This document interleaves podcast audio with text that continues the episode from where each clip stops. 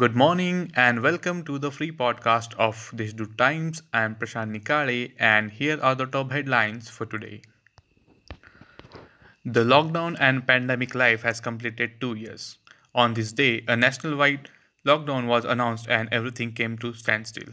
The Deshdoot has published a special edition and tried to capture glimpses of changes that pandemic brought in our life.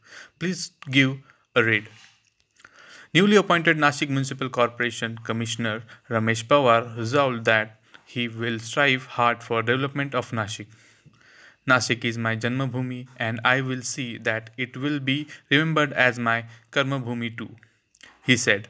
After the sudden transfer of Municipal Commissioner Kailash Jadhav, Ramesh Pawar yesterday took charge as the new Municipal Commissioner.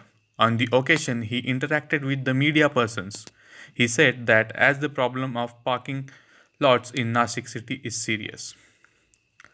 Na- nationalized banks will remain closed on Monday and Tuesday due to nationwide strike called by employees at the end of the March.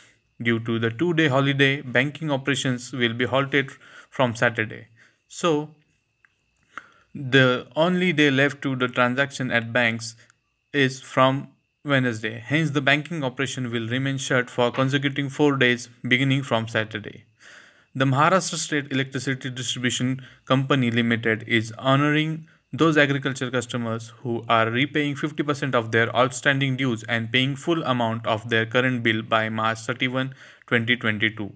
The electricity company has launched a special drive in rural areas in this regard.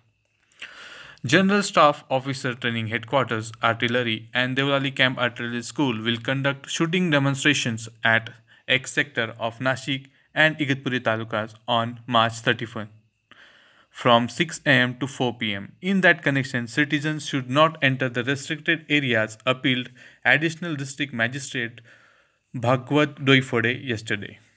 These were the top headlines. Please follow and subscribe to Deshdoot and Deshdoot Times for more news.